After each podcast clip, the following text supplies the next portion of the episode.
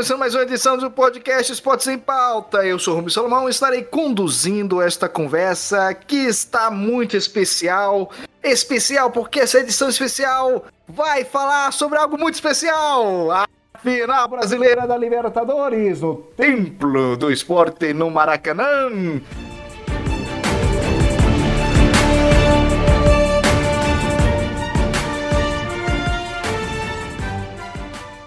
E você sabe muito bem, né? Que é, é, sempre algo, uma novela, mas quando chega no final, a gente quer um, que essa epopeia dure muito e muito. Só que só vai ter um jogo só. É, que pena, né? Mas é um jogo entre duas equipes brasileiras que chegaram com tudo. E para isso, temos um, o nosso time aqui que vai analisar, vai conversar com a gente. Mas convocamos todo mundo que está comentando aqui na página arroba Esportes em Pauta. Eu sei que você também está escutando. E com isso, quero saber qual é a aposta que você fará. Eu sei que todo mundo está apostando o seu centavinho, o restinho do auxílio emergencial, para saber quem vai ganhar este duelo de brasileiros. I said I! Palmeiras versus Santos.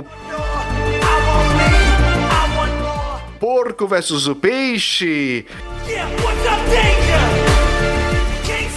O time da Cuca, o time do Cuca. Olha só, vamos analisar junto com o nosso capitão, Gary Lineker.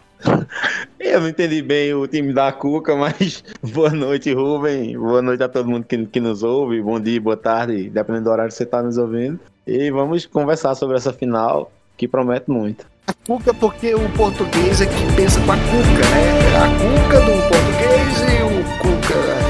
Vai, vai. Nós estamos também com o nosso João Vitor, que além de NFL é um pesquisador nato da bola redonda também está conosco. Eu, eu ainda estou rindo aqui da bola da Cuca, time da Cuca. Boa noite aí, galera. Boa tarde, dependendo do hora que tá ouvindo. Vamos aí falar muito aí de futebol da bola redonda, né? Da bola diferente dessa vez, não. Exatamente, a bola que você chuta, a bola que você balança a rede, a bola que tem um Galvão Bueno, a bola que vai mexer no coração dos palmeirenses e dos Santistas. Uma final brasileira, uma final paulista, uma final massa pra caramba. E para isso temos também, com toda delicadeza e comentando os detalhes assim afloridos de tudo que existe também nessa bola redonda, Carol Sales, a sua presença é mais que majestosa. Bom dia, boa tarde, boa noite para você que está ouvindo Esportes em Pauta. É, hoje esse podcast é especial para falar dessa final da Libertadores, uma final brasileira, olha só. E aí, quem será que ganha? Eu quero saber as apostas, porque afinal de contas eu vou fazer a média é, ponderada, aí eu vou jogar já, já nas minhas apostas aqui para ver se eu ganho dinheirinho, né? Porque ainda precisamos multiplicar esse auxílio emergencial. É, vamos. É, eu quero primeiramente as impressões de cada um. Era a final que vocês imaginavam na Libertadores? Sim ou não e por quê? Tá na roda, quem pega primeiro fala. É, eu... ah, ah. pode ir, João. Pode, pode ir, pode ir, ser é o capitão. então, a, imagino que não era a final que ninguém esperava, né? Quando começou a Libertadores, o Santos não estava entre os oito, se você fosse listar, favoritos ao título. O Santos começa um meio atabalhoada a temporada, com troca de técnico em meio à competição, a problemas de gestão, problemas de. Enfim, o Santos, o, o Santos ele chega à final sendo brilhante no campo. Fora do campo, uma bagunça completa, uma, um exemplo de má administração, mas como eu disse no podcast em que o Santos foi para a final e digo novamente, o Santos ele é um universo inteiro. O Santos ele é inexplicável e ele é gigante. Ele está lá por, por esse gigantismo, por essa coisa que ninguém explica de tantos meninos que, que aparecem e parecem não sentir a pressão que sentem em outros clubes. A gente até já debateu o, o porquê disso acontecer, mas ele está lá. O Palmeiras eu, ele segue a risca o, o que aconteceu no Santos, inclusive, aliás, fora a parte administrativa das confusões, mas troca de técnico também no meio do campeonato. O, o Palmeiras do Luxemburgo, um Palmeiras que não rendia, com a chegada do Abel, passa a, a apresentar um bom futebol e a, a, atropelar alguns adversários. Nesse último mês, perdeu bastante, bastante força, com alguns resultados, algumas atuações bem abaixo, mas chega como favorita. Mas se você me perguntar se era a, a, a final que nós planejávamos ou, ou, que nós imaginávamos no Maracanã, acho que não será a de nenhum, nenhum pessoa, nenhum palmeirense e nenhum santista imaginaria que esta seria a final, inclusive. João Vitor, esta final, na verdade, seria igual a acertar na Mega Sena? Eu, eu acho que seria mais do que acertar na Mega Sena, viu? Porque eu tava acompanhando o, o, relatório, cara. Sabe quantos por cento de chances o, o Santos tinha de chegar na final? Vamos ver se você sabe. Que o, os, os matemáticos da, da Libertadores fizeram essa, esse cálculo quando tava nas oitavas de final. Eu vou chutar. Eu vou chutar 15%. 15%. Você, você jogou muito para cima. O Santos tinha 4% de chegar na semifinal. Na final, o Santos tinha 0,4% e de ser campeão 0.2. Então eu acho que assim, é sim era Mega Sena, porque só o Santos já, só do Santos chegar a probabilidade, segundo os especialistas aí, né, não vamos entrar no mérito, é, é já é pequeníssima. Imagina do Santos e Palmeiras juntos. Palmeiras também que não era cotado para chegar na, nessa final não, né? Então assim, com, complicado para pensar assim. E também visto que pode pode falar. Não, só para agregar, João, você tá falando, a chave do Santos era, era muito complicada. Se você pensasse o chaveamento, o que viria pela frente para ele, era uma coisa absurda de você pensar naquela época. Porque o Santos, ele pega um LDU e até quase é eliminado pela LDU num jogo de volta desastroso, mas encarando uma altitude gigantesca, uma altitude que derrubou o próprio São Paulo. Ele pega um Grêmio que é que a gente sabe que é copeiro e que é acostumado com, essa, com esse momento de decisão em Libertadores. Do, do outro lado, o Flamengo acaba caindo, mas ele poderia ter pegado pego o Flamengo, acaba pegando o Boca, que também não é, não é o sonho de qualquer um na Libertadores, por mais que o Boca esteja, não esteja no momento que ele, que ele, que ele já teve em outro, outros tempos de glória. Mesmo assim, é uma bem complicada para você imaginar esse Santos pegando na final e como chegou, dominando adversários que você que era bastante improvável. Exatamente. E, e aí essa probabilidade, igual, igual eu falei, você também colocou, mostra que você não pode se apegar a números, não, porque futebol é jogado, é dentro de campo, é ali nas quatro linhas, e quem jogar melhor durante 90 minutos, 180 minutos, né? Na semifinal, quarta de final, vai se sair melhor. E se eu esperava assim, eu acho que não, porque o Palmeiras, do começo do ano do Luxemburgo, ele foi a melhor campanha, é verdade, da, da Libertadores. Só que assim, ele era uma, foi uma melhor campanha que não, não sei quanto a vocês, mas não encantava ninguém. Era um Palmeiras frouxo, não encantava. No próprio Brasileirão não vinha bem. É, então, assim, o, o próprio Luxemburgo não, não, estava conseguindo fazer o, o, Palmeiras render da forma que deveria. É verdade que ele fez muitas coisas, que ele colocou o, ele botou, né, o Patrick de Paulo, o Gabriel Menino, o Gabriel Verão para jogar, que foram pilares do time do, do Abel Ferreira, mas assim, é, ele passou sim por dificuldades, tirando ali os jogos contra o Tigre, os últimos dois jogos do Palmeiras que ele goleou, fez 5 a 0 os outros jogos foram jogos difíceis. É, jogos difíceis não, jogos fáceis que o, o Palmeiras fez questão de complicar vamos assim dizer. E, e, uma prova disso, tirando o Delfim também, foi o jogo contra o Libertar, que o Palmeiras a, a certo momento estava com a vaga em risco, mas aí depois desandou no segundo jogo. E contra o River, que por causa do VAR, do hat-trick do VAR, o Palmeiras não foi eliminado. Então, assim, são atuações que, diferentemente do Santos, deixam mais, eu acho que deixa mais a desejar. Então, eu não colocaria o Palmeiras e nem o Santos na final. Inclusive, quando começou a Libertadores, eu, eu apostei no Flamengo de novo na final, juntamente com o River Plate. Errei por pouco. É, então vamos falar com a Carol Salles, que fez uma aposta aqui também, lá em nossa live na verdade gravada, mas enfim, foi com a gente aqui no nosso podcast. Carol Salles, o que te o, da, de lá até aqui, o, além dos resultados, o que mudou o seu pensamento? Olha, eu lembro que na semifinal, eu quando a gente gravou o podcast antes das semifinais, eu falei que ia dar Palmeiras e Boca. Né? Quem ouviu os podcasts anteriores, talvez se lembre que tenha falado disso. E agora a final é Palmeiras e Santos. E também não é uma final né, que, assim como eu, muita gente não esperava, né? E eu fico em dúvida quem vai ganhar esse confronto. Mas, mas vale ressaltar uma questão: que a Argentina, né, os times argentinos, eles pela primeira vez desde 2016 estão fora de uma decisão de Libertadores, né?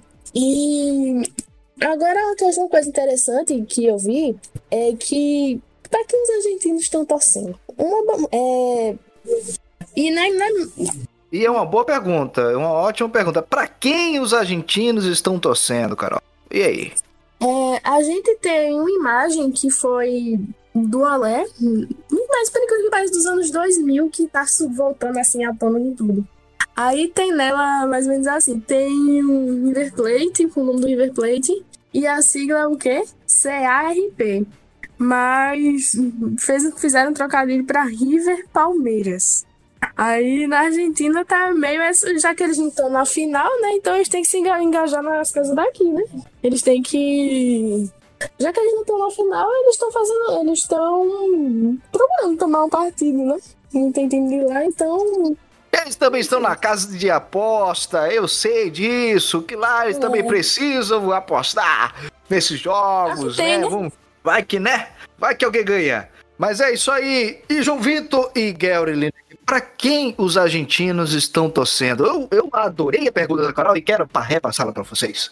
Olha, eu acho que os argentinos estão torcendo para o jogo nunca acontecer e ninguém ficar com título, porque eu acho que eles ainda estão bem mordidos. Porque eles tiveram a chance de reviver o Boca e River de uma maneira sim, mais sim. digna. No Brasil, o que seria para os brasileiros, a pior sensação do mundo, se a final de Libertadores, pela primeira vez na história, no Brasil, jogo único, Boca e River Plate, para o brasileiro seria uma coisa de matar, e para o argentino seria a final da Copa do Mundo. Seria um sentimento, um sentimento semelhante a que se a Argentina tivesse ganhado a Alemanha aqui em 2014. Você vê um Boca e River no Maracanã numa final, podendo ter times brasileiros. Então, eu acho que eles vão torcer aí para qualquer um, de preferência para o jogo não acontecer, pra eles desistirem e dar o título pra um argentino aí, porque eu acho difícil eles torcerem pra alguém.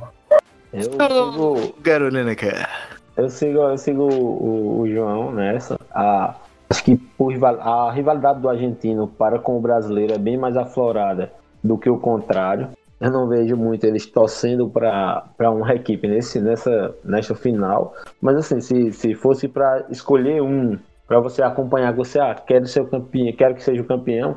Imagine que a torcida ficará com o Santos por uma questão mais histórica do que qualquer outra coisa. Não que o Palmeiras não tenha uma história gigantesca, mas em se tratando da América do Sul, por causa das discussões que o Santos de Pelé fazia pela América e pela Europa e tudo, o Santos tem uma imagem mais um pouco mais difundida na América. Imagino que quem não é do Brasil vai, vai ter um carinho a mais pelo Santos por tudo que se conta, os nossos avós e gerações passadas contam desses. Ah, um, um, um, detalhe interessante desta final é que o, o, o, Palmeiras ele chega nessa final com, com a, a, a, segunda melhor campanha da história da Libertadores em termos de aproveitamento, mas se, se o Palmeiras vence o, o, ou não perde para o Santos essa final, ele vai ser o campeão com melhor campanha na história da Libertadores desde que ela tem esse formato com mais equipes. O, o, a melhor campanha que é do Estudiantes, em 69, ela foi uma campanha de apenas quatro jogos. Na época, a Libertadores eram os. Era Brasil, Argentina, Uruguai e. Me fugiu agora Uruguai e Paraguai, eu acho, Uruguai e Chile. Era muito rápida a, a competição, lá era quatro jogos simples matava. E desde que começou a ser disputada com, com mais jogos em, fase, em grupos e, e tudo, a, o Palmeiras não perdendo se torna a equipe de melhor campanha na história. O que, o que é bem engraçado é você pensar o Cruzeirense, nesse momento sombrio da equipe, ter que relembrar que ele era a equipe que tinha sua melhor campanha na história da Libertadores. Eu vou falar para o João Vitor torcer contra eu sei que o nosso querido amigo João Vitor é um cruzeirense, então eu tenho certeza que ele vai torcer pra quem? Isso, pra quem você vai torcer, João Vitor? Santos desde criancinha, desde que eu nasci. Vamos, meu Santos, vamos. não precisava relembrar desse fato aí, não, né? Mas. Mas o, outro fato curioso também é porque os corintianos, eles são a única equipe que ganhou Libertadores invicta. Em 2013. O Palmeiras estava perto de fazer isso, mas aí né, teve um, um jogo de volta contra o River Plate totalmente desastroso e acabou com essas chances, mas ainda podendo aí fazer a melhor campanha em questão de número de vitórias, embates e derrotas, eu acho que também para os corintianos também já tem um. Além da rivalidade, ainda tem um, um para quem torcer para poder falar que é o Paulista com a Libertadores mais perfeita, vamos dizer assim, mesmo não, não sendo a, com maior porcentagem e é, questões desse tipo. É como, como o João falou, a, a, apesar do Corinthians ser o, time com mais um campeão invicto, né, da, da, Libertadores, mas aquela campanha houve muitos empates no, na campanha do Corinthians aquele ano. O Corinthians empatou alguns jogos, inclusive fase de grupo e mata-mata, garantindo sempre muitas vitórias dentro do, dos seus domínios. A final, por exemplo, o Corinthians empata na bomboneira e vem ganhar em casa, ele, ele teve um aproveitamento menor. Quanto a, a, o, ao River Plate, que o, que o João tocou, acho que vai ser, uma, vai ser um duelo interessante de, de perspectivas para você ter nesse jogo. O, Palmeiras, o River Plate mostrou um caminho que machucou muito o Palmeiras. O Flamengo seguiu esse mesmo caminho e também machucou muito o Palmeiras no, no confronto dos dois. Então, e o Santos ele tem mais ou menos esse estilo de, de jogo, que é você jogar com pontas muito rápidas, alguém que incomode a dupla de zaga palmeirense abre espaço e você tem um meio-campo combativo, que não é tão passivo ao adversário. E isso incomodou muito o Palmeiras nos jogos que ele enfrentou equipes assim. Incomodou muito. O Flamengo espelhou o River no confronto recente deles e machucou demais a, a equipe do Palmeiras. E imagino que o Santos vai fazer o mesmo estilo de jogo com um, com um adendo. O Santos ele tende a limitar o, o, o estilo que o Palmeiras mais gosta, que é o contra-ataque rápido. Assim, a gente não pode prever o que vai acontecer. Se o Palmeiras abre o placar rapidamente no jogo contra, contra o Santos amanhã, ou hoje, dependendo da hora que você está ouvindo, a, obviamente o Santos terá que se abrir e dará espaço ao Palmeiras, que é letal nesse, nessa transição rápida. Porém, quanto mais o jogo se arrastar, sem que o Palmeiras consiga fazer esse gol, ou se o Santos fizer esse gol, isso vai tornando o jogo cada vez mais perigoso para o Palmeiras, que, que, que sofre, os laterais do Palmeiras sofrem muito com esses pontas rápidos. E o Santos tem dois dos melhores pontas do, do Brasil e da América do Sul hoje. É um duelo, mas é um duelo também de camisa de história, né? Eu queria saber da Carol assim. Carol, o, quando você escuta assim, Palmeiras e Santos numa competição é, continental, mundial, qual o seu sentimento assim de, é, de como o nome do time tem uma, uma se reverbera não somente na Argentina, mas também nos outros, no, nos outros países e como isso também será é, visto no mundial, né? É, a gente tem sempre a brincadeira do mundial do Palmeiras, mas assim, como você percebe essa questão do, do nome, da, da história de cada um, assim? Você acha que soa mais vencedor Palmeiras ou soa mais vencedor Santos? Com você. Falando assim do impacto mundial do, desse confronto, a final da Libertadores ela vai ser transmitida em mais de 200 países. Aí você avalie o tamanho dessa decisão e o tamanho dessa cobertura. E você, Rubem, você falando da questão do, do Palmeiras, do Mundial e tal, eu ia justamente falar disso. Porque o Palmeiras está a um passo de poder ir disputar o Mundial e de quem sabe chegar à final e ganhar, quem sabe, né? E o Santos tem toda aquela história de, do time de Pelé, de Neymar.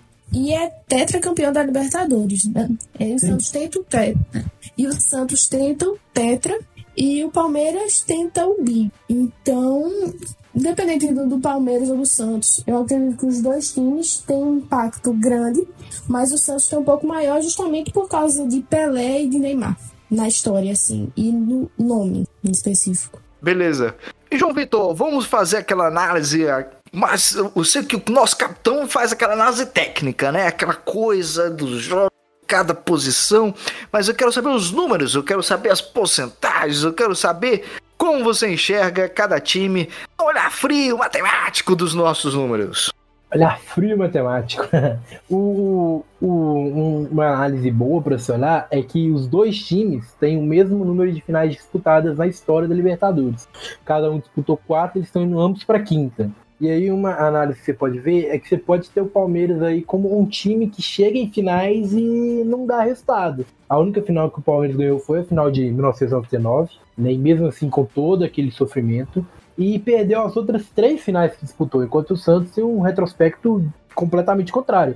Enquanto o Palmeiras aí tem 25% de títulos quando chega a final, o Santos tem 75%, o que é o, o segundo maior da, da história da Libertadores. Só perde para um time que esse time, para mim, é surreal dentro da Libertadores. O time chegou sete vezes e ganhou a sete. Assim, o Independente é fora de série dentro da Libertadores, assim, no passado, no, no presente nem tanto. Mas trazendo para Só para só pra acrescentar, João, não só na, na, na Libertadores, Independente ele tem 11 finais, eu acho, continentais contando todas as competições continentais. O Independente nunca foi derrotado em uma final continental. É um absurdo. Exatamente. É, é, um time que eu não gostaria de ver o meu time enfrentando numa final. E acho que ninguém. No, no Brasil, os flamenguistas mais recentemente vão saber o gosto desse azar de pegar o Independente numa final. Mesmo com o time do Flamengo sendo superior, acabou sendo derrotado e tudo mais. Mas trazendo para uma análise mais adentro, assim, eu acho que nós temos aí dois jogadores que estão disputando para ser o rei da América, né? Que aí o prêmio aí que o Bruno Henrique já conquistou, o Luan conquistou, o Neymar conquistou em seus anos, é um prêmio mais recente. É só para citar alguns brasileiros que ganharam esse prêmio recentemente. É o Rony, que muito criticado no, no, no, começo do ano, ele na Libertadores ele tem jogado bem. Ele é o ele tem ele é o segundo maior artilheiro, terceiro maior, perdão, tem cinco gols na, na Libertadores e tem sete assistências ele é o jogador que mais participou de gols nessa edição do Libertadores. E se você for pensar, o Palmeiras disputou o equivalente, o equivalente não, a 10 jogos nessa, 12 jogos nessa Libertadores. Ele tem a média de participar por gol de um, uma participação em gol por jogo. Então assim, ele tem 12 assistências mais gols em 12 jogos que o Palmeiras disputou. Então, assim, o, o Rony eu acho que vai ser a chave para esse time do, do Palmeiras, juntamente com o Luiz Adriano. Não sabemos como ele vai estar, bem, se ele vai estar é, totalmente recuperado ou não para o jogo. E do, do lado do Santos, além do Marinho, claro que a gente muito fala do Marinho, mas eu tenho uma é, uma estatística assim que dentro da Libertadores o Marinho não é o principal jogador do Santos e muito pelo contrário ele é a terceira força ali do, do, do, do ataque não do time do Santos dentro da Libertadores. O, os goleiros, o, o outro fato a se lembrar é que dos jogos que o Santos disputou, metade foi disputado por um goleiro, metade foi disputado pelo outro goleiro. Tanto o John quanto o João Paulo, eles vêm dividindo aí uh, atuações dessa Libertadores. Basta saber, vamos ver quem vai ser o goleiro da, da grande final aí, né? Mas além dos dois goleiros, que para mim são a principal arma do Santos, eles fecharam o gol sempre que necessário, tirando o jogo contra a LDU, assim, mas aquele jogo foi tenso, todo mundo. E mesmo assim, o Santos já estava classificado, ele tomou um gol, perdeu aquele jogo, tomou um gol quando já estava praticamente classificado ali no final do jogo. Teria que tomar dois, acabou tomando um. Mas o Caio Jorge, que é um jovem, ele também é, ataca muito. Ele tem cinco gols na competição.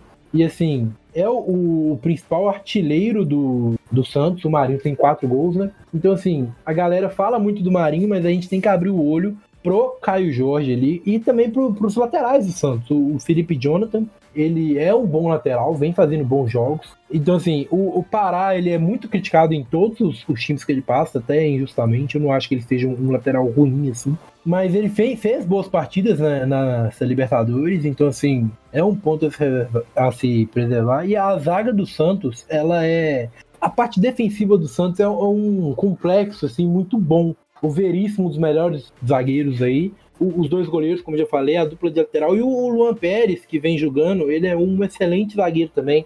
Vem conseguindo fazer a, a função. E aí vai ser, essa vai ser a disputa para mim, a chave ali. O Rony, o Luiz Adriano, o ataque, o poderoso ataque do, do Palmeiras contra a forte defesa que, que o Santos impõe, principalmente nessa, nessas retas finais aí, por exemplo, não tomou nenhum gol do da equipe do, do Boca Juniors, tem um ataque aí sensacional com Teve, Salvio e outros jogadores. Então, esse para mim vai ser a chave do, do duelo. E Aurelina, que você foi provocado? Eu quero também a sua análise tática. Então, a, a questão defensiva, começando pela questão defensiva, vai, vai, vai depender muito da, da de como o, o, o Gustavo Gomes vai estar na partida. Vem de lesão e, e vai ter que estar 100%, porque para acompanhar o ataque rápido do Santos vai ser necessário que ele esteja em uma, em uma boa noite, em uma noite bem inspirada, porque a gente viu sem ele a, a defesa do Palmeiras ficar muito fragilizada em vários momentos. Ah, mas para mim essa questão defensiva passa muito pela partida do Lucas Veríssimo. O Lucas Veríssimo vem, vem fazendo uma temporada bem, bem acima da média. Ah, desde que foi negociado com o Benfica, aumentou em muito o nível de atuação. Não sei se estava com algum ruído por conta da, da negociação ou não, mas como o, como o João falou, a, o Veríssimo vai ser bastante importante, não só para parar a, as investidas de, de, de jogadores rápidos do, do, Santos, como ele é um zagueiro de ótimo posicionamento e até uma boa velocidade, mas nesse combate direto com o Luiz Adriano, que gera muito jogo para o Palmeiras. O Luiz Adriano vai ter que ser neutralizado para impedir que ele continue a gerar tanto, tanto jogo. Por ser tanto, todos os jogos que você viu do Palmeiras, que o Palmeiras ele caiu em produção, foi os jogos que o Luiz Adriano não esteve bem, foi bem neutralizado pela defesa adversária. Se o, o Luiz Adriano está bem, o Palmeiras ele gera muito jogo pelo lado, por dentro, abrindo espaços para infiltrações, enfim. O, esse duelo vai ser bastante interessante. Do lado contrário, o, o, o, Sant, o Palmeiras vai ter que dar, uma, dar um jeito, como eu já falei no comentário anterior, vai ter que dar, dar uma forma, tem que arrumar uma forma de conseguir neutralizar os pontos do Santos. O, o Cuca, hoje na entrevista pré-jogo, ele deu. Ele, ele desconversou sobre o sorteio, disse que não sabe se ele vai estar em condição de ser titular. As informações que chegam é de que sim, ele, ele será titular e ele está bem. E nesse, nesse ataque do Santos, é, é, um, é um ataque muito rápido. É um ataque muito poderoso, com o Marinho e o Soteldo gerando muito jogo e o Caio Jorge com uma movimentação constante dentro da área e se mostrando uma arma bastante consistente do Santos nessa reta final de temporada. Ah, o, no jogo de meio campo, a gente vai ter que ver o, o Zé Rafael, por exemplo, que se cogita que seja titular, vai ter que aumentar um pouco o nível, porque vai ter que bater com, com o Pituca o, e o Lucas Braga, além do Alisson, e é um meio de campo consistente do Santos que, e que tem um, um domínio, um controle de meia muito forte, um controle de, dessa transição muito, muito bem ensaiado, muito bem, bem treinado. Ah, o, o Alisson vem fazendo uma temporada magnífica de, de, de, gerar jogo, de controlar o meio, de controlar o ritmo, de ditar o jogo. É uma arma que do que do Santos que é, é capaz de, de iniciar esse contra-ataque rápido do Santos. E a gente já viu o Palmeiras sofrer muito em outros jogos com esse tipo de jogo. Então, imagino que o, o Abel ele, ele vai ter que reforçar de alguma forma. Eu não sei se puxando o Dani. Se, se deixando o Gabriel Menino mais posicionado para tentar fechar esses espaços, tanto do Marcos Rochas quanto do Vina. E ele vai ter que, que arrumar esse, esse, esse, meio do Palmeiras de uma forma que dê alguma, alguma, alguma, alguma proteção a mais a, a esses lados de campo. Porque senão o, o jogo do Santos, fluindo pelos lados com o Marinho e o Solteiro de uma fase espetacular e com o Pituco, o Alisson e o Lucas Braga gerando jogo, vai, vai ser perigosíssimo para o Palmeiras. Eu queria trazer um ponto. O tanto o Palmeiras quanto o Santos, eles estão nos últimos três jogos sem vencer pelo Brasileirão, né? O Palmeiras perdeu de 2 a 0 pro Flamengo, perdeu de 2 a 1 pro Ceará e empatou de Vasco com 1 a 1, com o Vasco por 1 a 1. Já o Santos, ele perdeu pro Fortaleza, 2 a 0. Teve aquele jogo com o Goiás que terminou 4 a 3 pro Goiás e o Atlético Mineiro venceu por 2 a 0. Aí eu tenho uma questão. A que, que se deve esse desempenho? Talvez assim, há um desempenho inferior, não sei se eu posso, se é essa exatamente a palavra, nos últimos jogos, ou o foco das duas equipes estão na glória eterna?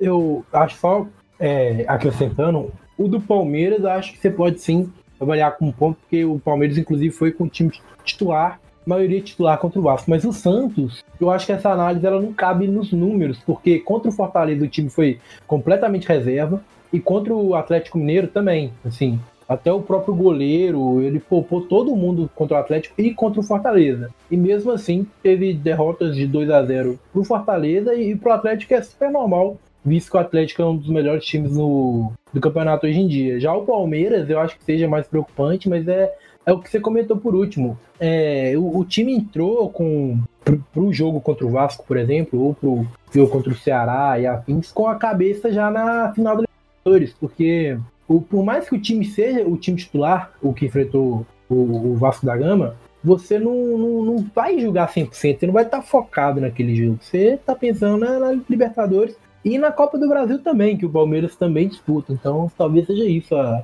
essa questão do, do Palmeiras. A do Santos é porque eles foram com os reservas para poupar. Sobre, sobre essa questão, Carol, eu tenho um, um ponto também a, a, levantar que é a questão do, da equipe do Palmeiras. Ela tem demonstrado um cansaço acentuado aos fins das partidas. A, a, sequência de jogos do Palmeiras muito grande, o Palmeiras se manteve em todas as competições até aqui.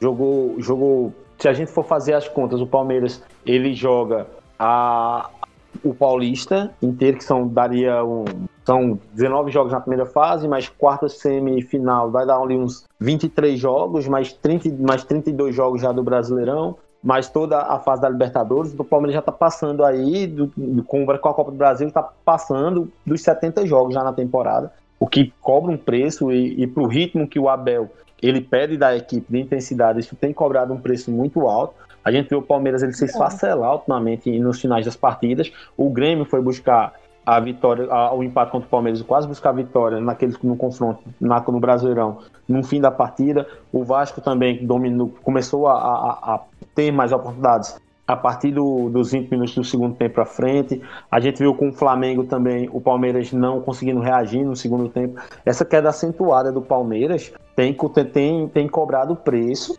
e, e eu acho que muito se deve também essa queda de rendimento daquele Palmeiras de um mês atrás para o de hoje, a essa queda física da equipe que o próprio Abel já veio reclamar, já reclamou algumas vezes da, de que o elenco era curto, que não estava dando para rodar tanto, que o elenco estava cansado, e eu acho que isso tem se mostrado nas últimas partidas. Óbvio que essa, essa semana parada, digamos, já que ninguém iria se esforçar muito nos jogos de terça, nem usar titulares que tivessem risco de lesão, ela ajuda. Porém, o, o, o Santos parece estar mais inteiro nesse fim de temporada, apesar de ter menos futebol do que o Palmeiras. Ah, e uma coisa legal para a gente pensar é que o Santos ele joga a vida nesse jogo da Copa do Brasil. O Santos hoje é o décimo colocado do Brasileirão, da Copa do Brasil não, perdoe, da Libertadores. O Santos hoje ele é o décimo colocado do Brasileirão. Ele está a seis pontos do, do Grêmio, que é a equipe que hoje fecha os classificados para a Libertadores. Então, o Santos precisa vencer a Libertadores para estar, para vislumbrar estar na próxima Libertadores. Então, vai ser um confronto interessante que pode ter cobrado cobrar um preço pelo Santos poupar tantos jogadores. A gente é, é uma bifurcação, é uma é, é, é uma escolha complicada, né? O Palmeiras ele resolveu usar os titulares na maior parte do tempo e, e a gente vê o, esse cansaço cobrando um preço. E a gente vê o Santos que resolveu poupar muitas vezes jogadores tá mais inteiro fisicamente hoje, mas porém, se não vencer, corre risco de nem chegar à Libertadores. Então, é um, é um confronto bem, bem interessante de, se, de imaginar possibilidades pós esse jogo. É, esse desgaste do Palmeiras pode.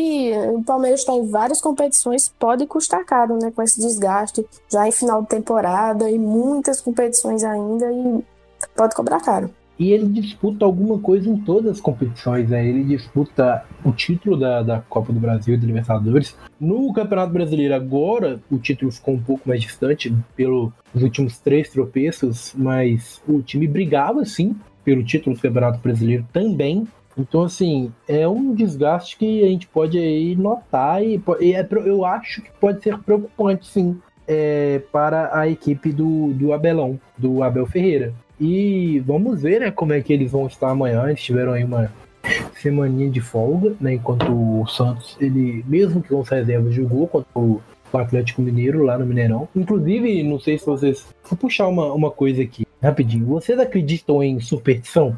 Porque o Cuca, ele já foi campeão da Libertadores pelo Atlético Mineiro, naquele time do Ronaldinho, Bernard, Jô na melhor fase da carreira dele, o próprio Diego Tardelli também, o Vitor o auge da carreira dele foi aquela final. Aquela final não, aquela Libertadores, né? Então, assim, ele tava no Mineirão contra o Atlético Mineiro nessa, nessa última meio de semana. E quando o jogo acabou, ele foi pro. Ele foi pro canto ali que ele tava. Que ele estava durante a disputa de, de pênaltis entre Atlético e Olímpia. No, no último pênalti, com que o jogador do Olímpia ele bate a bola na trave, né? Ele foi ali pro cantinho da, da área técnica e fez o mesmo sinal que o mesmo gesto de agachar, beijar o gramado e orar aos céus ali, o que ele fez na, naquele momento ali. Vocês acreditam que isso aí é, é superstição? Que essa superstição pode valer alguma coisa? Ou que o Cuca tá ficando meio. Cuca! Lelé da Cuca. Lelé da Cuca. Lelé da Cuca. Muito bom. O Cuca, o, o Cuca, ele sempre teve é, as, as superstições dele e tudo, de sempre entrar com uma medalhinha de proteção de Nossa Senhora, e, enfim. O Cuca tem muito de, dessa superstição. E falando em superstição, tem até um engraçado que o PVC de vez em O PVC não, o, o Mauro Beto em conta, da mãe dele, que uma vez, quando naquela época, ali o período de 70, 80, o Palmeiras estava numa, numa seca gigantesca de títulos, e uma vez, durante um jogo, um Corinthians e, e, Palmeiras, a mãe dele estava passando em frente do televisor da casa, a, o Palmeiras fez o gol. De lá para cá, toda vez que tinha Corinthians e Palmeiras, a mãe dele tinha que ficar passando em frente ao televisor pro Palmeiras tentar fazer um gol. Até que chegou um ponto que o irmão dele, irritado porque o Palmeiras não estava fazendo um gol, olhou para a mãe dele e gritou: Pô, mãe, passa direito. Como se se influencia alguma coisa, né? muita, muita gente tem essas superstições. Só só, só para completar a informação do calendário, para você ver o quão insano é esse calendário que a gente tem no Brasil, a, a, no ano passado, o Flamengo, quando chegou à final do Mundial contra o Liverpool, o Flamengo chegou fazendo 73 partidas no ano, o Liverpool vinha chegando na sua 50 partida. É um, é um absurdo de, de diferença. E agora, com o calendário bem apertado por conta do, do coronavírus, a gente viu equipes tendo se desdobrar jogar de dois em dois, de dois dias de diferença, jogando com três dias de diferença, jogando duas, três partidas por, por, semana. O Palmeiras jogou essa última semana, foi um absurdo de jogos. O Palmeiras jogou na quinta, jogou na segunda, jogou na quarta, jogou no sábado e jogou na, na, na, na terça. É um, é um, um desumano. E, e aí você pensa o que o Santos e o Palmeiras jogaram nas competições, como a gente falou, o Santos foi jogando mais, digamos que usando o elenco a Vera, usando o titular em vários jogos. O Santos já caiu antes na Copa do Brasil, teve esse, esse respiro, não fosse bom cair numa competição, mas o Palmeiras chegando em todos os jogos e jogando todo esse tempo, tem, tem, tem, tem sido bem afetado a questão física e com isso a intensidade da equipe nas partidas. Vamos lá. Carol, Vamos, vamos imaginar você como uma dirigente de clube. Você tem Cuca e você tem a Cuca portuguesa, que é o Abel. Quem você contrataria? Observando as dificuldades de cada time, as maracutaias de, de dinheiro que cada um precisa, o que eles tiveram que enfrentar para chegar nessa final. Para você, qual é o técnico da final? Que pergunta, hein? é, bom, pra mim. Fogo no parquinho. Fogo no parquinho! É, então, pra mim, eu tenho coisa assim pra falar dos dois técnicos. E é uma decisão um pouquinho difícil de se tomar. É, o Abel, né? A Cuca portuguesa. Nasceu um isso. Ele chegou e levou assim o Palmeiras a uma final do Libertadores que era tão esperada. Eu fico, eu queria para tomar essa decisão, eu queria ver o desempenho do Palmeiras na final da Libertadores por causa, por quê? Por causa desse desgaste que o Palmeiras está tendo em várias em várias competições ao mesmo tempo, por estar em várias competições ao mesmo tempo. E para uma decisão tão importante, eu vejo como eu vejo como algo essencial para poder tomar uma decisão dessa. E assim como o Cuca, também o Cuca, o Cuca mesmo. E o que não tem tantos jogos como o Palmeiras na temporada, não tá tendo tantos como o Palmeiras, mas eu tomaria essa decisão. Eu vou deixar para falar sobre isso no próximo podcast, tomar essa decisão no próximo podcast, porque eu quero ver a estratégia de ambos os treinadores para a decisão mais importante da temporada. É isso aí, falou com a autêntica olheira, dizendo assim: eu preciso ver na prática. Mas fala aí, João Vitor. Olha, eu vou me esperar aqui. Você perguntou de, de quem eu queria no meu time hoje ou quem eu acho que é o melhor técnico da Libertadores nesse momento. Já que você levantou as duas bolas, dois gols. é o seguinte, eu acho o, o técnico pro meu time hoje, assim, ó, Cruzeiro, tá.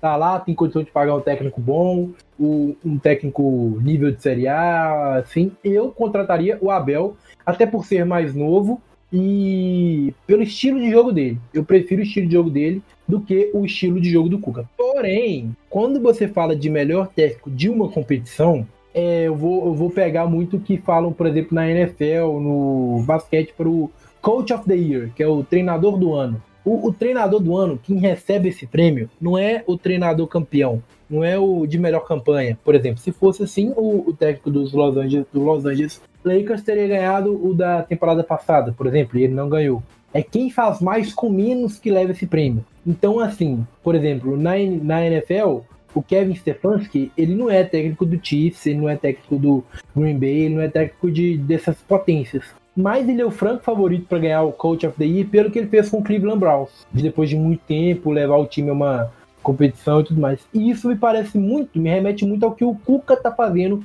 com o Santos. O elenco do Santos, na minha opinião, é mais limitado do que o elenco do Palmeiras. O Palmeiras tem três times, sejamos sinceros, assim.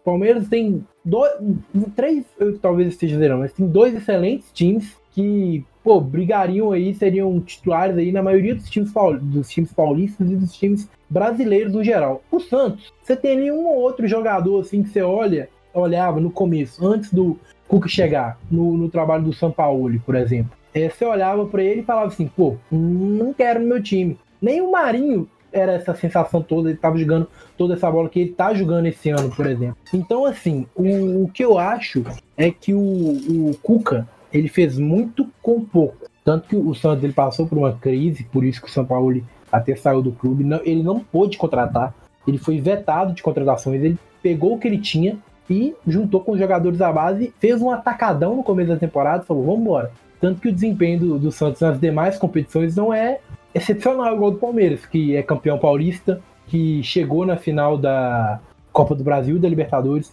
que disputou o título brasileiro até o final. Então, assim, dentro da Libertadores, eu acho que o Cuca, para mim, se tivesse esse prêmio de melhor técnico, ele merecia por ter feito mais com menos, vamos assim dizer. Que é Aureline, que depois desse fogo no parquinho, essas duas avaliações do João Vitor, concorda também, meu caro capitão?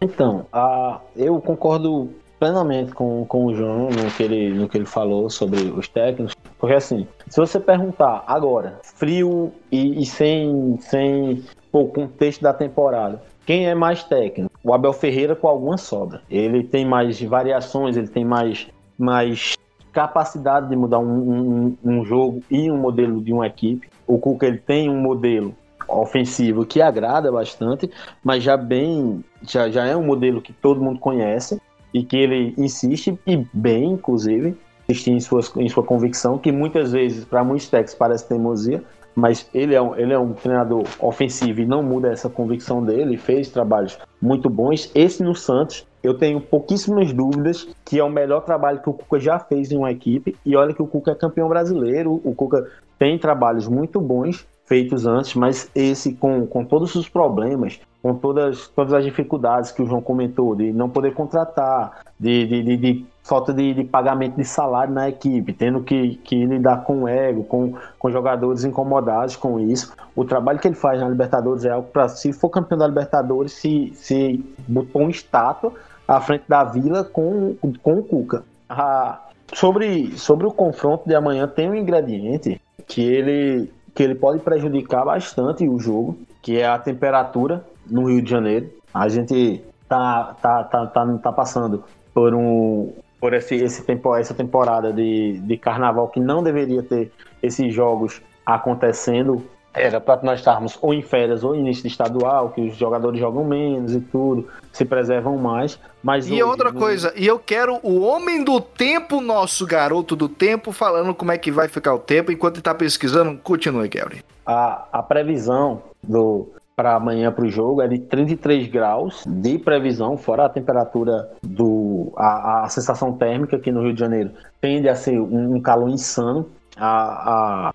e aí isso vai prejudicar muito as equipes e a questão física das equipes. Por exemplo, a, a gente está tentando antecipar a configuração do jogo, mas a depender dessas, dessas condições climáticas, isso pode atrapalhar tanto o Palmeiras na questão física que a gente já tocou, quanto essa blitz que o Santos faz contra, contra as equipes, que a gente viu o Santos fazer contra a LDU, a gente viu fazer contra o Grêmio, a gente viu fazer contra o Boca, a gente viu o Santos fazer isso no Brasileirão, essa, esse, esse início muito forte do Santos, tentando o, o gol a todo momento na, nessa, nessa rapidez do, do, dos, seus, dos seus jogadores, e esse calor, essa temperatura pode afetar demais os jogadores. Então, é, é, é, apesar da gente estar tá fazendo um prognóstico aqui do que pode acontecer no jogo, essa questão climática pode atrapalhar muito o fluir e o andamento da partida.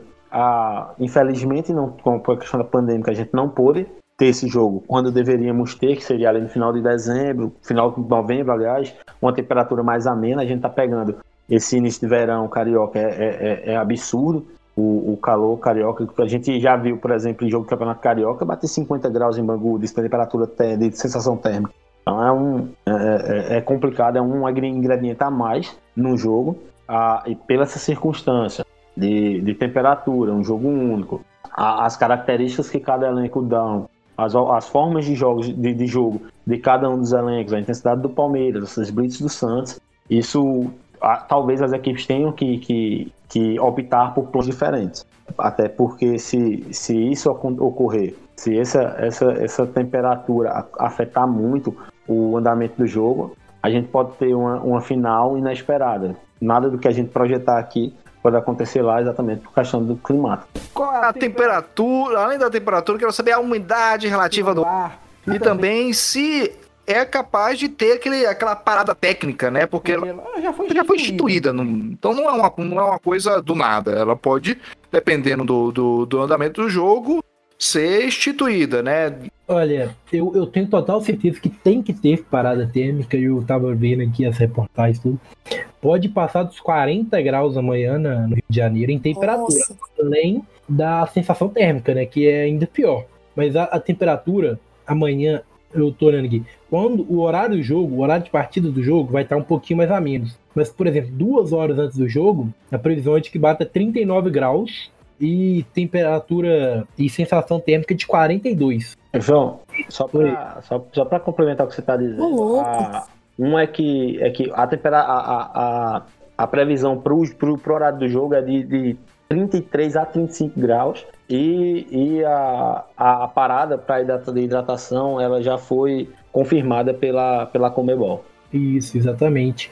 E aí não tem chance nenhuma de chuva, ventos a 17 km por hora e umidade do ar de 31% apenas, ou seja, tem é a umidade para você complicado, jogar complicado.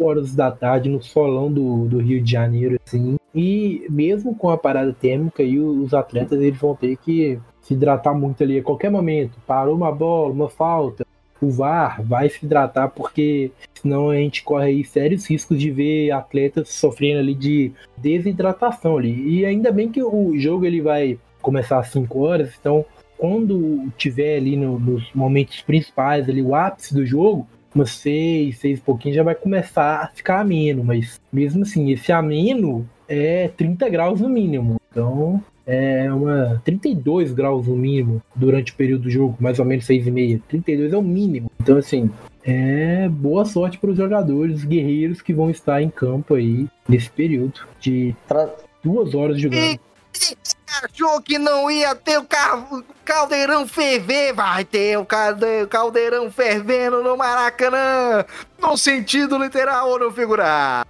Trazendo, trazendo uma curiosidade, João, e Rubem, e Carol, a, a gente vê muito a, muitas pessoas criticando o nosso calendário por não nos adequarmos ao calendário europeu.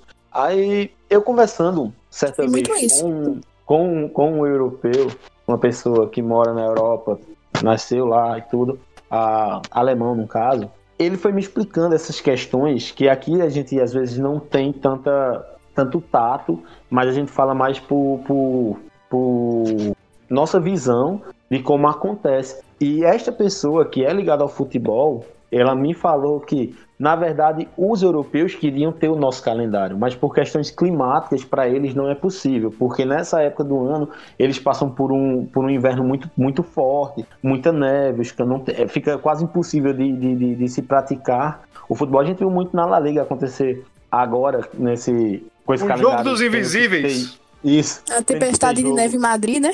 Exato, tem que ter jogo de qualquer forma. A gente viu jogos que não deveriam acontecer, tá acontecendo.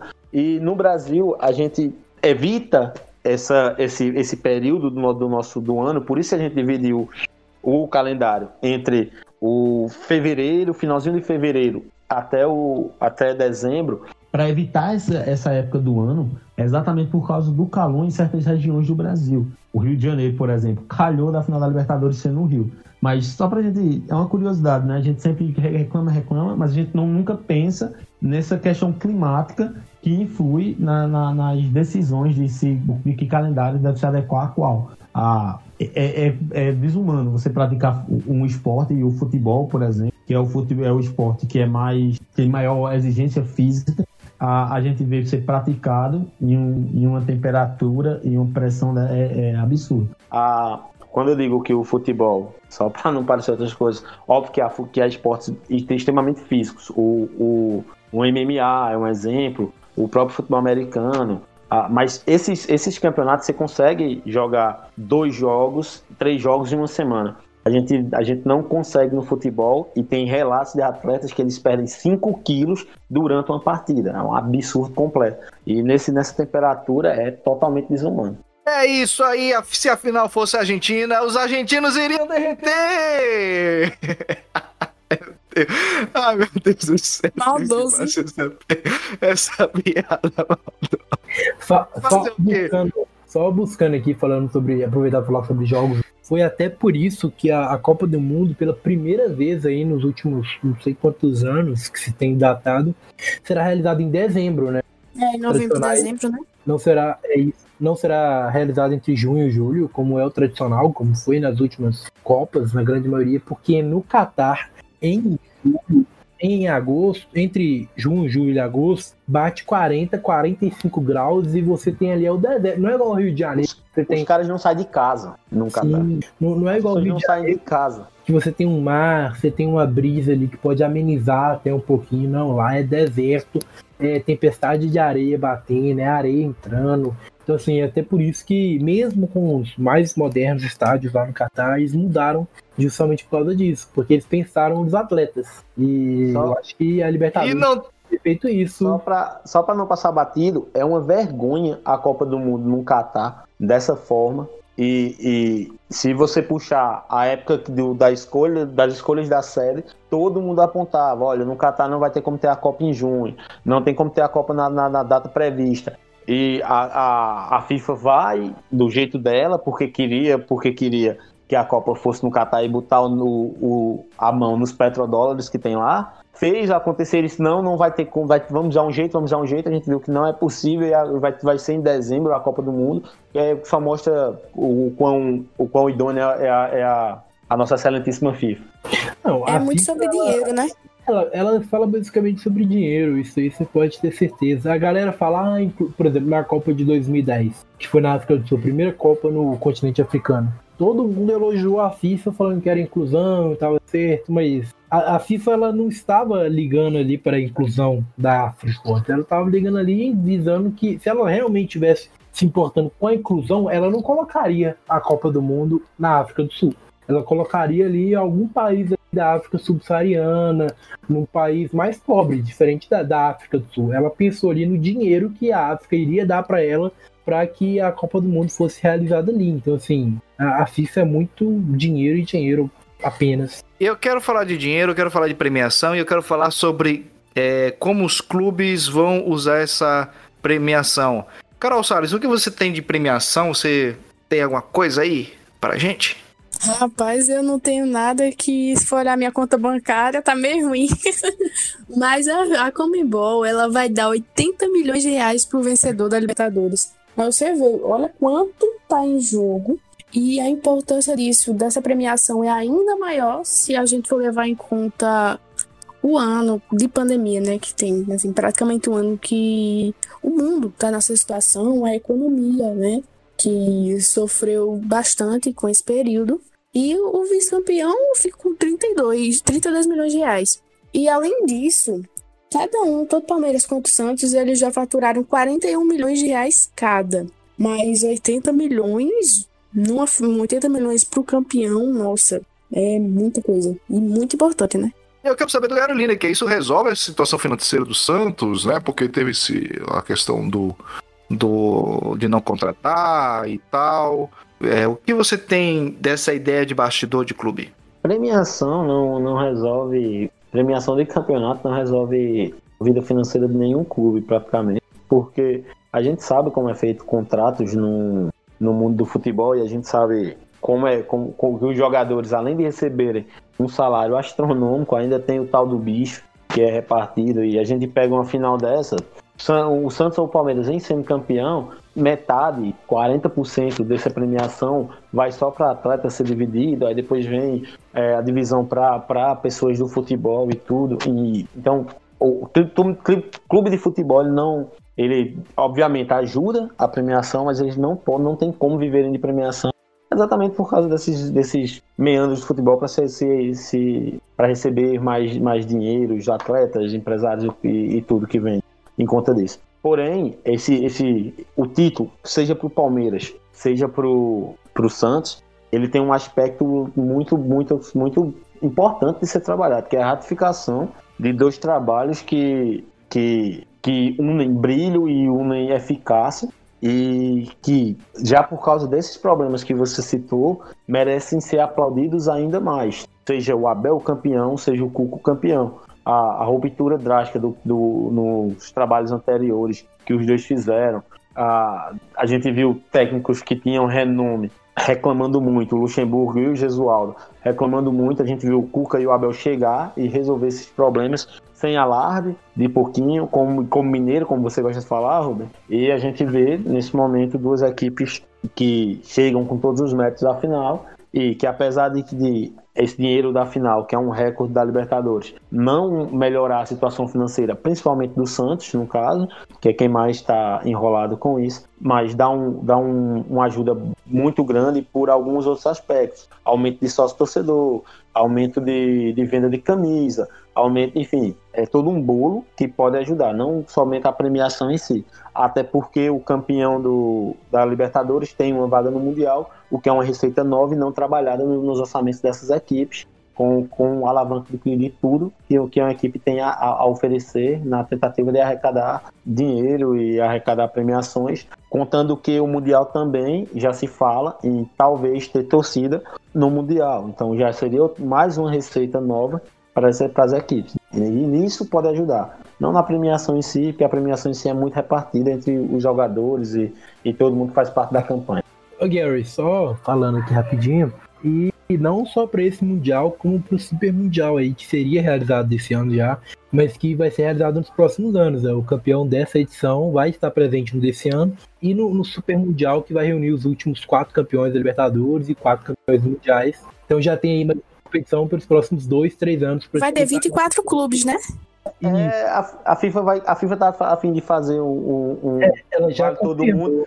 Eu tô pensando em fazer a equipe do esportes em pauta pra gente estar tá no mundial também, porque vai entrar todo mundo mesmo. é. e, e só que o João falar, a, com a final brasileira, a gente já tem dois representantes nesse Super Mundial. Tem o Flamengo, campeão de 2019, e tem Verdade. o campeão dessa edição. Sim, e, e, dependendo, é, o Grêmio ele vai acabar ficando para trás porque nesse ano não teve. Mas esse ano iria ter o Super Mundial se não fosse a pandemia. A FIFA já tinha confirmado isso, ela voltou atrás com a pandemia. E se tivesse o Super Mundial, nós teríamos três é, brasileiros, né? Porque o Grêmio foi campeão em 2017, o Flamengo é agora um dos dois paulistas. Então, no Brasil seria excelente, mas infelizmente esse ano não vai ter. Mas aí, quem sabe aí o brasileiro não ganha no ano que vem e tenhamos três brasileiros também no Super Mundial. E eu só quero saber como fica o cálculo se for o mesmo time ganhando duas vezes. Vai o vice-campeão. Vai o vice ou o campeão das edições anteriores. Só para só quem está nos ouvindo, Rubem, não, não ficar meio que por fora, o Super Mundial é um, uma nova forma de mundial que a FIFA quer fazer de três em três anos. E nesse, nesse, nesse Mundial iriam os últimos campeões das principais competições e a, a, as outras vagas ainda não tá, tá, meio obscura ali como é que vão que vão decidir, estão querendo dar vaga para o campeão das competições continentais inferiores, o que eu acho um erro, mas ainda vai ser estudado isso. Mas a verdade é que a FIFA está afim de tentar ter a sua Champions League, botar mais europeus possíveis nas, na, na, na parte do mata-mata da competição para fazer uma mini Champions League, e isso é o que é o que se fala no, no, no, na boca, a boca miúda, nos corredores, só que está tendo muito o entrave da própria. E agora me fugiu o nome da Confederação Europeia. A Carol talvez UEFA? saiba. Não, não a UEFA, a dos clubes mesmo. Que estão barrando. Dá uma pesquisadazinha rápida aqui. Confederação dos Clubes Europeus. E aí eu, eu digo a vocês, mas ele, é, eles estão com esse, com esse. A Associação de Clubes Europeus, a ECA. A ECA ela tem, ela tem, tem meio que, tido um, uma posição contrária a esse Super Mundial, até porque vai influir muito na questão de calendário das equipes europeias, que já, já por exemplo, o, o calendário da Premier League, que já é bastante inchado, tendo esse Super Mundial, vai inchar ainda mais. Eles estão vendo como é que se faz isso. O que a gente tem certeza é que até 2023 é inviável para essas equipes europeias ter participarem desse campeonato. Após isso, vai haver negociação e vamos ver o que, que vai acontecer, né? E vamos encerrando. Eu sei que todo mundo adorou esta edição especial, mas vamos encerrando com cada um aqui da mesa e depois você pode comentar no, na nossa página o seu placar. Eu quero saber também o seu chute, o seu palpite. Da final brasileira da Libertadores, Palmeiras e Santos. Vamos começar com nosso querido João Vitor, mestre dos números. Será que ele vai acertar? Olha, é, foi o que eu falei na edição da NFL. O meu coração mandou ir em um, mas a razão no da NFL, da razão sobressaiu. Nessa vez eu vou com o coração. Eu tô sentindo que o Santos vai ser campeão. Eu tô sentindo que o Marinho vai cometer o crime. E que o Cuca vai conseguir ser bicampeão da América aí. E o Pará, tão contestado, tricampeão da América. Placar! Eu acho que vai para os pênaltis, porque tem uma estatística até que eu não, não, me recordo de ter falado aqui. Das últimas cinco vezes que Palmeiras e Santos se enfrentaram em mata-mata, todas elas foram para disputa de pênaltis. Todas. Sendo final de Campeonato Paulista, final de Libertadores, final de Copa do Brasil, semifinal de Campeonato Paulista, todos eles foram para tipo, disputa de pênaltis. Então, o empate de 1 a 1 e os pênaltis o Santos ganha. Isso aí! Carol Salles, você. Uma disputa de pênalti seria bem interessante. É, e é melhor, é melhor ver quando seu time não tá envolvido, né? Eu sei lá, talvez vocês podem achar diferente. Mas eu acredito que o Santos ali, pelo, pelo que a gente vem falando, da questão de. É, ai meu Deus, esqueci.